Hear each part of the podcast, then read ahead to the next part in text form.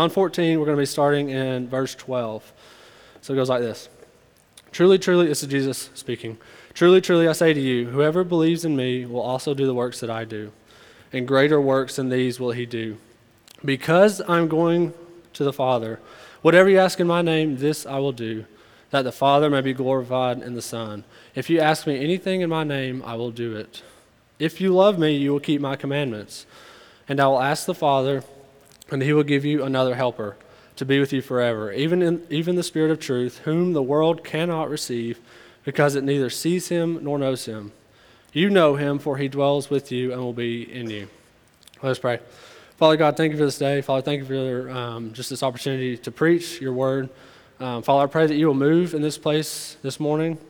I pray that you open up our eyes to see you, to see your glory, and to see what it looks like for us to obey you as disciples of Jesus.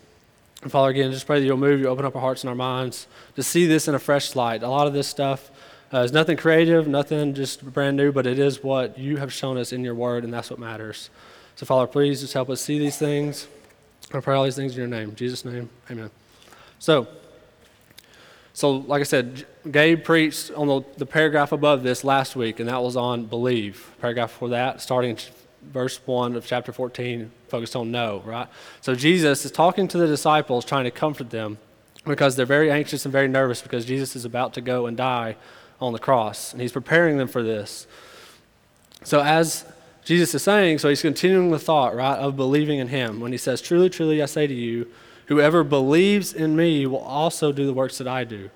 So, believing must come first before we then go obey, right? You have to believe in Jesus, you have to know him to then obey, right? And, and if you do believe in Him, you have to know Him, right? Because belief, if you have belief, you have to believe in something, right? You can't believe in nothing. That doesn't, there's no, that doesn't make sense, right? So naturally, you then have to know Him. You have to know something to believe in to then obey and do the works that Jesus does. So that it continues in this verse. And greater works than these will He do, because I'm going to the Father. So not only will we do the works that Jesus does, but we're going to do greater works than, than him because he went to the Father, because he went to the cross to die, on, to die on the cross for our sin, to make a way for us to be with God. Because of that, that will then enable us to do greater works than what he did.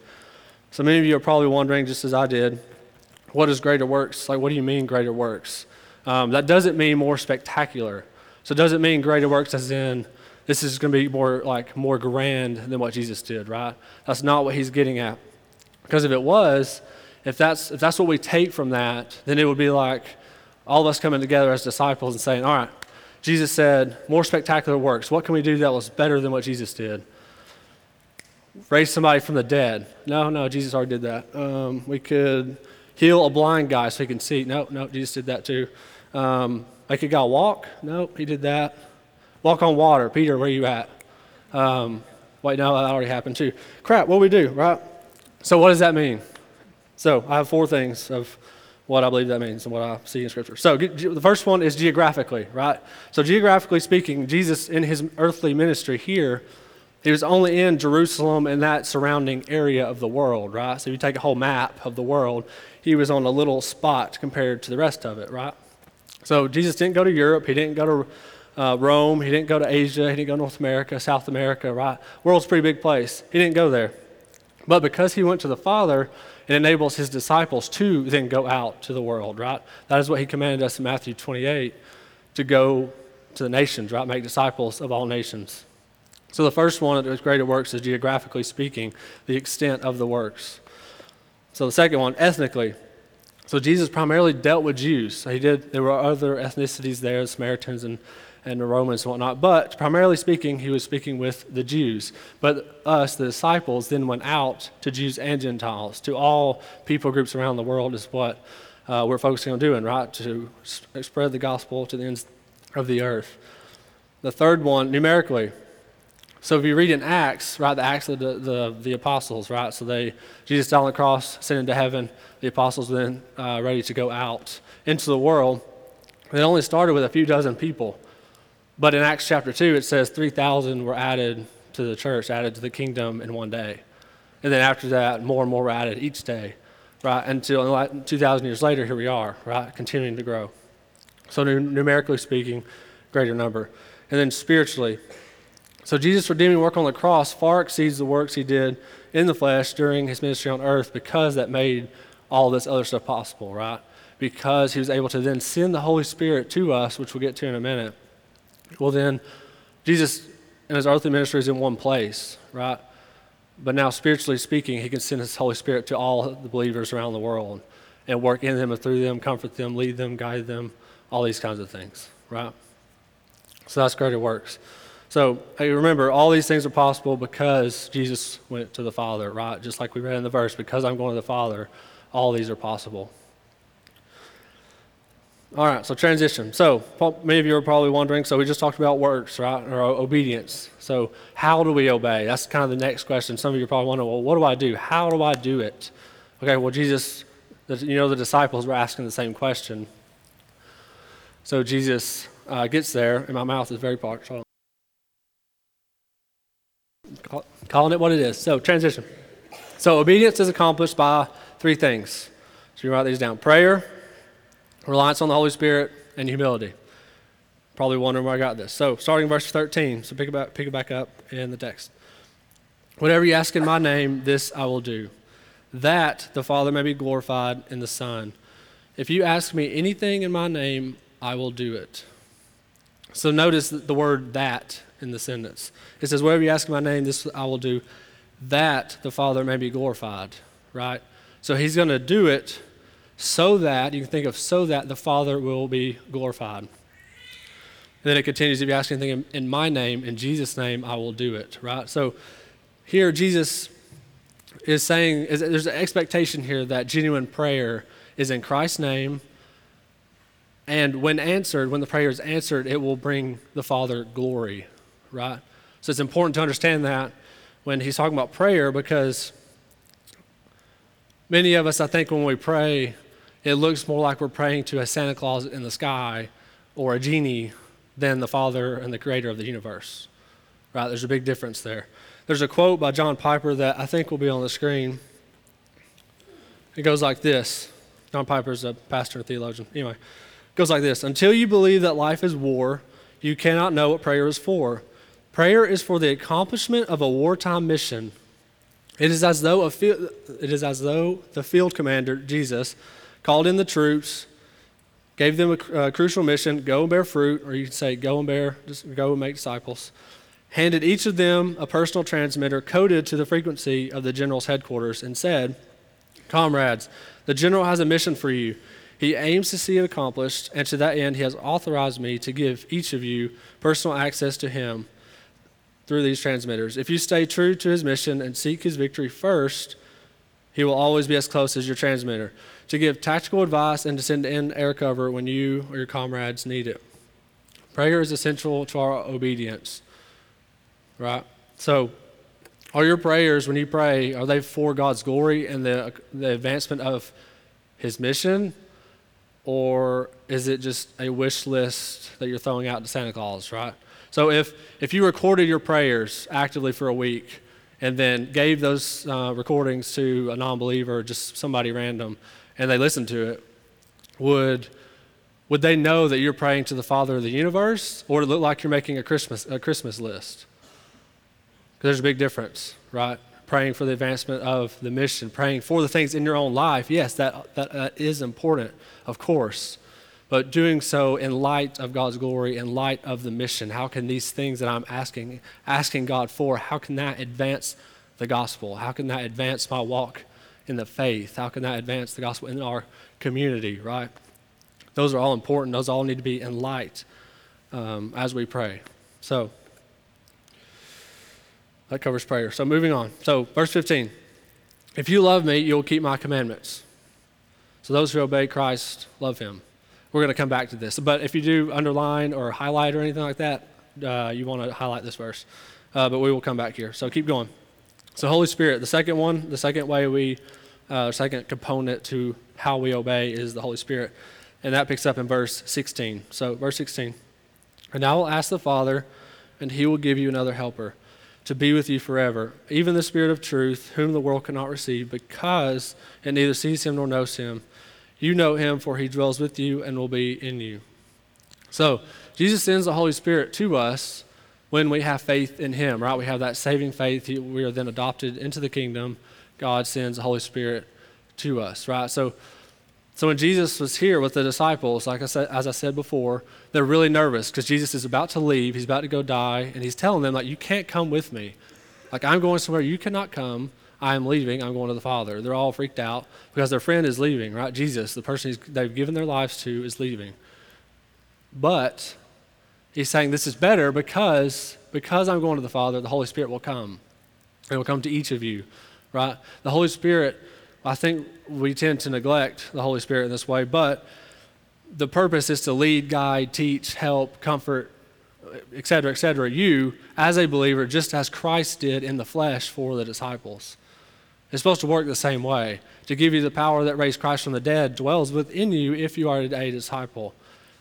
And I think many times, including me, tend to forget that, forget the power of the Holy Spirit that dwells in you as we go out, as we try to obey Jesus, as we try to know, believe, and obey Jesus. So, I completely lost my train of thought. I got going there. So, just to be honest, um, yep. So it's essential. Okay, got it.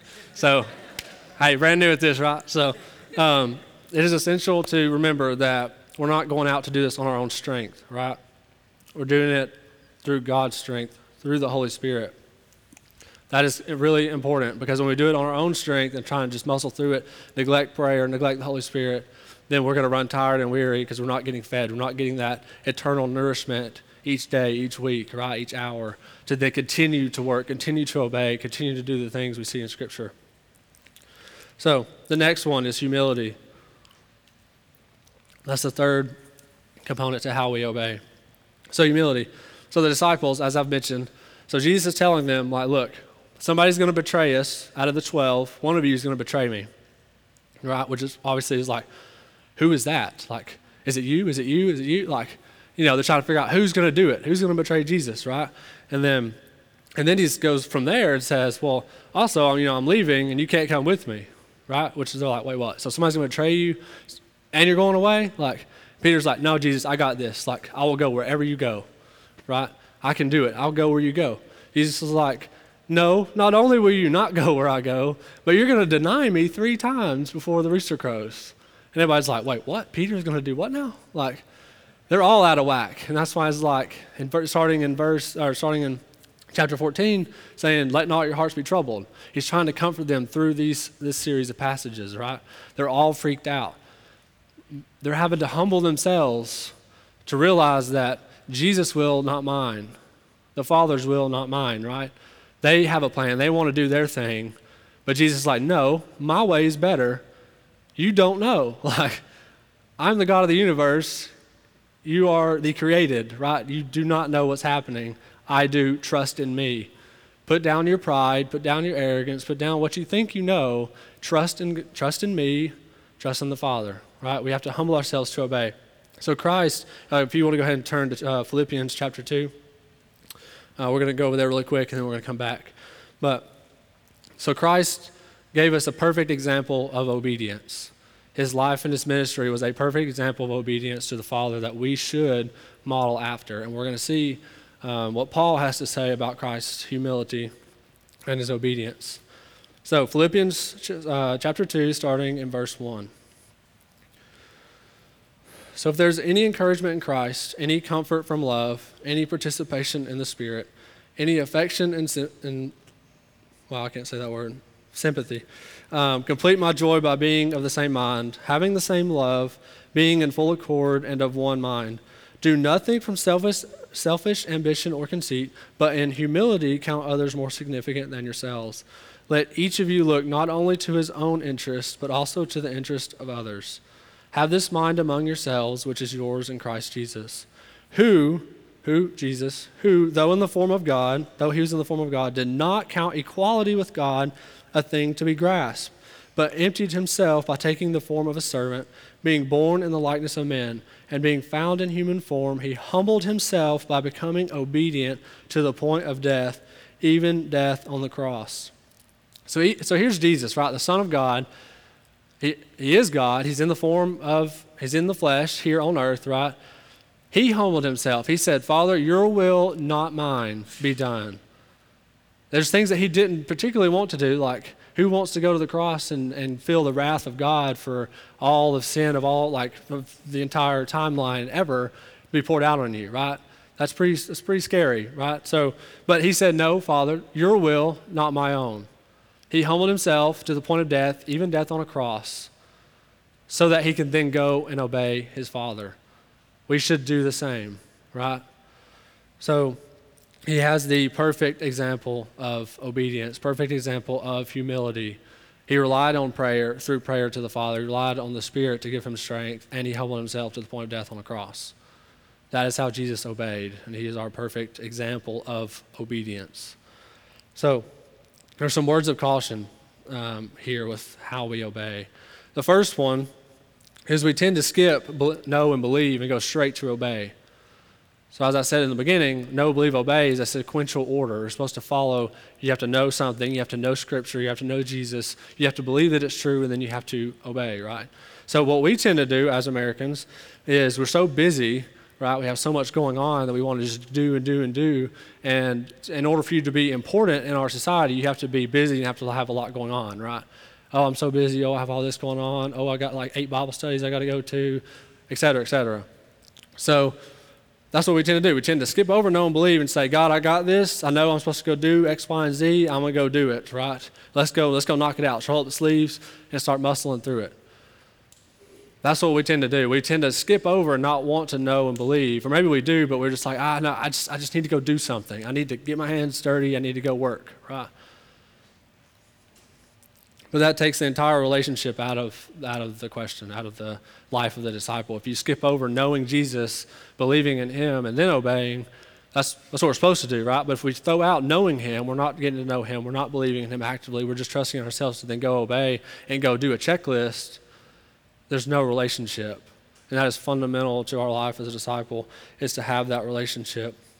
And so the disciples here, as I've mentioned multiple times, are very nervous and anxious, right? In chapter 14.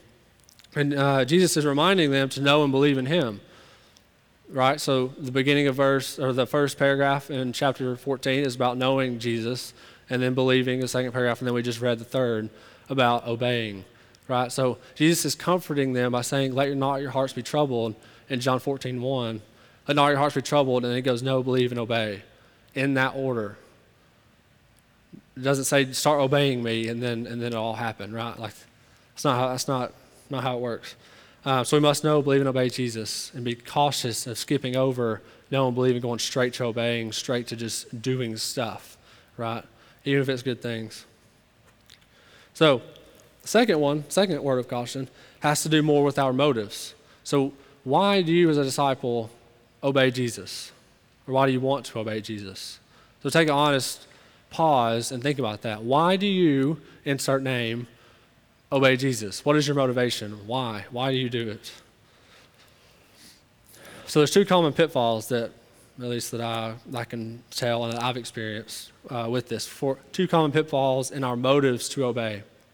So the first one, or the, they're both, it's duty is the first and debt is the second. So you can write those down. Duty and debt, two common pitfalls for why we obey. So duty. Duty comes from the idea that I'm a Christian, I know I believe in Christ, I know I should follow God's word, right? Because I'm a believer, I'm a Christian. I'm supposed to go to church. I'm supposed to read my Bible. I'm supposed to pray. I'm supposed to go talk to people. I'm supposed to be in a Bible study. I'm not supposed to sin, right? I'm not supposed to go look at bad things on the internet. I'm not supposed to have sex before marriage, etc., etc., right? Like, I think we all kind of understand that. But we but when we do those things out of a sense of, well, I'm a Christian, I'm supposed to do that. I have a duty as a Christian to follow this list then there's, there's no love there. There's just, just I'm just obeying and doing, right? I'm just going to do it. It's, it's my duty. I'm supposed to. I don't want to, but I'm going to do it anyway. It sounds kind of noble, right? Like, hey, it's my duty as a Christian to do, to go to church or to do this or that. But think of it this way. So I'm in the Army. I'm in the National Guard. Uh, I'll commission in December. So there's a lot of things I do in the army that I don't particularly like. Like I don't really like getting up at three o'clock in the morning. I don't really like getting rained on or snowed on or laying around in the dirt when it's muddy and wet. Christian's nodding his head in the back. He knows exactly what I'm talking about. It's not fun. I don't like freezing to death outside, right? There's things I do, but I do it because it is my duty as a soldier to do those things. I am supposed to do those things. There's a list of things I am supposed to do as a soldier. If I don't do them, I'm a bad soldier, right? Um, but with that, right, so I go do a training event, do all these things. I come home. Now there's things I expect, right? I just did the work, I did my duty. Now I expect to have a paycheck. I expect my scholarship to be there. I expect to have TRICARE. I expect all these things, right? Because I earned it. Oh, I, oh boy, I earned it. Hmm. So I think we do we not do that in our own faith too? But but Jesus, I, I went to church. I read my Bible. I prayed. I I, uh, I didn't really cuss that much. I, I didn't really sin a whole lot either. I, I tried really hard not to. I, I, did all these things. I went and you know fed the uh, fed people and helped and served and did this and that. I did all these things.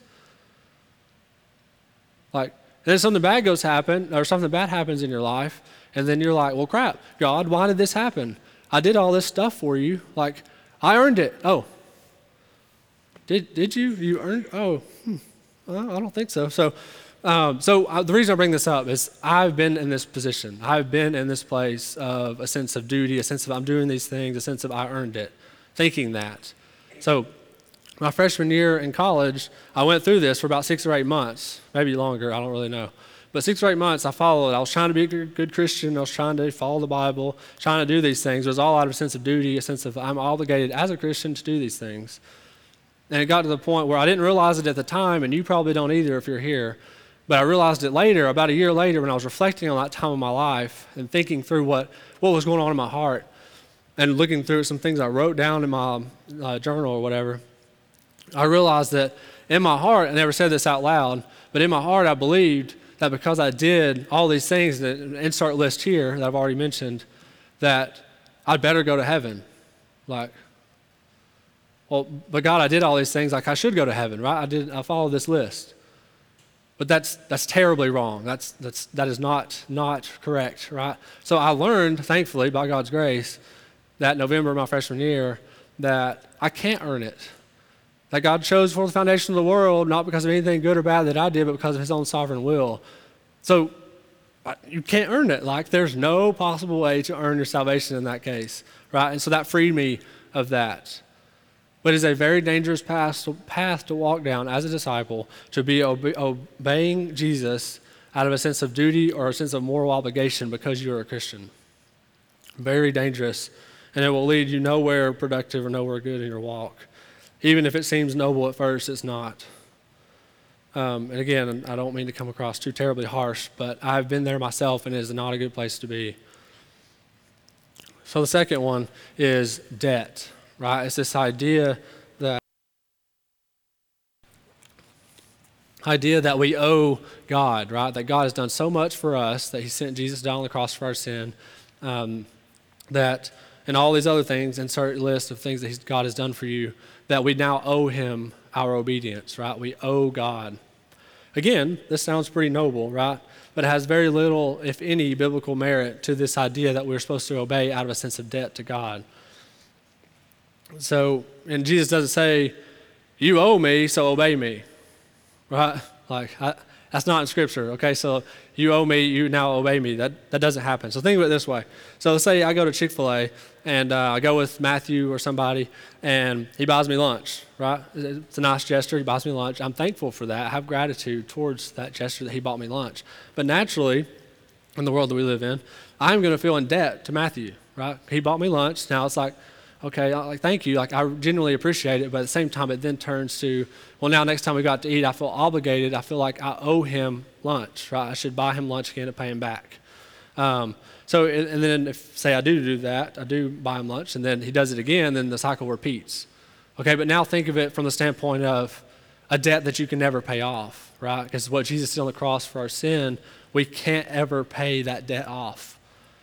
So if we come, come to obedience with this idea of, I'm going to obey because I owe God, then everything we do is going to be, we're working towards paying the debt off. We may understand and very well know that we can't pay it off, But somewhere in our mind, we think, oh, I'm going to do these things and try and make the debt smaller, right? And that becomes our motive, motive for obedience.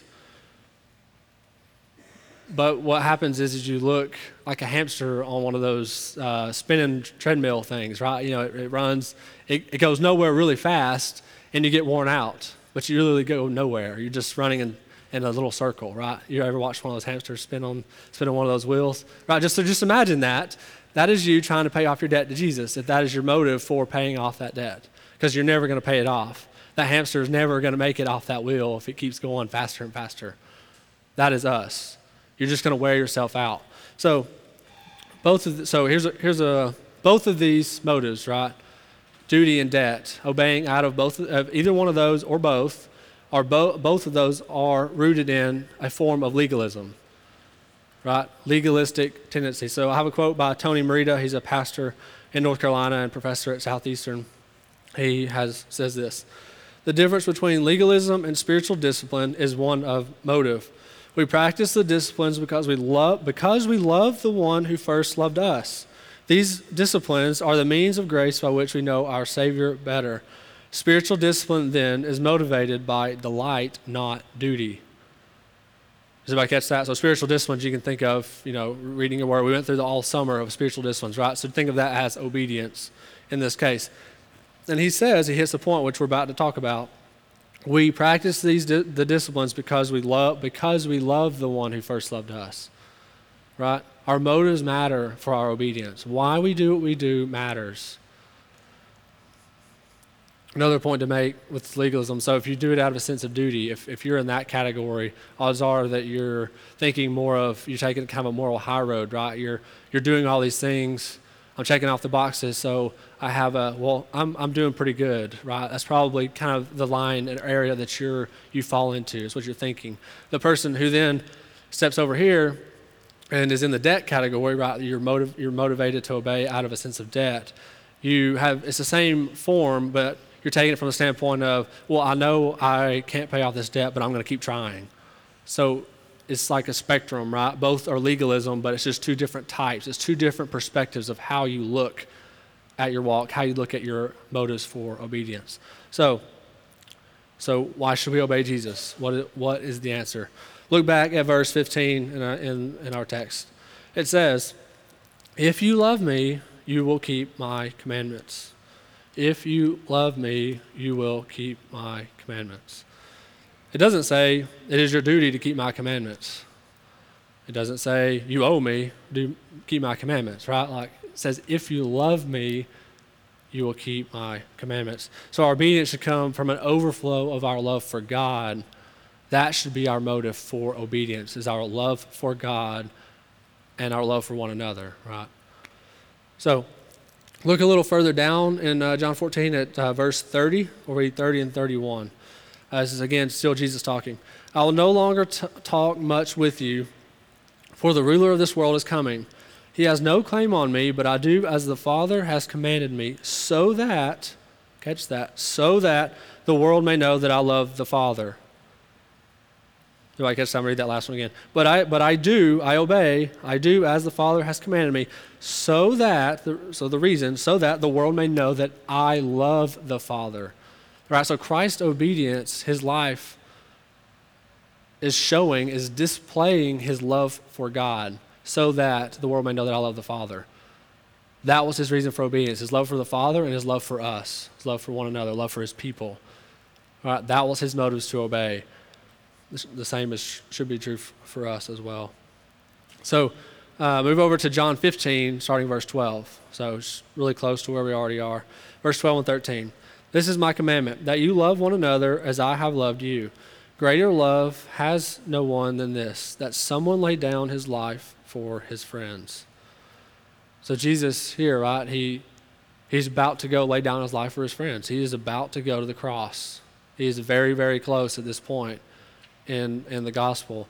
And he's saying that there, there that someone lay down Greater love has no one than this, that someone laid down his life for his friends, right? So he is displaying his love for his disciples, for God, as he then goes to the cross to take the wrath of God for all of our sin, to make a way for us to be reconciled to God and have a relationship with him. right? That's pretty, that's pretty heavy stuff. But that is his reason, that is his motives. It's his love for the Father and his love for us. And he's modeling that for us to then follow, right? For our obedience to be out of a sense of love for God because he first loved us, and out of a sense for love for one another. So, as we close, our motivation for obedience, it, it matters. Why we obey, why we know Jesus throughout all of know, believe, and obey. Throughout the, a disciple's life, our love for God should permeate all the way through our motives matter. So, a disciple is someone who knows, believes, and obeys Jesus. Right? So, as I think it's going to be on the screen, to sum up, know, believe, and obey. When you know, so know, when you, oh, I can't speak, sorry. When you are equipped to know that Jesus is everything, you live gospel centered. When you are equipped to believe your story matters, you live in community and when you are equipped to obey that people matter, you live on mission. All right, so you believe people matter, you live on mission. So to sum up, know, believe, and obey. So we're about to go into time of communion, take communion every week. So here's the first opportunity to go and obey, right? Jesus commanded us to take communion as believers, as disciples. Um, so as you take the bread that represents Christ's body, dip it into the juice that represents Christ's blood. We're taking it in remembrance of Him and what He has done for us on the cross. So in that, we're, we're going through know, believe, and obey, right? We're knowing what Jesus did. We're believing that it's true, and then we're obeying by physically doing it and praying in remembrance of Him. And out of that remembrance of Him and acknowledging Him, right, our motives is then love. It's love for Him, recognizing that. So let us pray. Father God, thank you for this day. Uh, Father, thank you for all of us in here. And uh, Father, I just pray that you will help us um, just know, believe, and obey you as disciples. And Father, I pray that there's people in here that don't know, believe, and obey you, I pray that they will and that you will open up their eyes to see you and see your glory. Um, and Father, I just pray that you will help us know that as we go out, our motives matter. And that as we go out to know, believe, and obey you today and each week, each hour, that our motives to do so will be out of a sense of love for you and a love for one another. Because this is key to our walk. And Father, I just pray that you'll be glorified today and this week. I pray that we will just continue to worship you wholeheartedly. And Father, I pray that if there's anybody in here struggling, that they will just go and talk to, to, uh, to Rob or Jeremy or one of the other elders in the back at the communion table. Um, or talk to me, I'll be in the back as well. But Father, I just pray that again you will move in this place, that you will help us know, believe, and obey you each day, recognizing how essential that is to our life. Father, we love you, we praise you, and thank you for your grace. In Jesus' name I pray. Amen.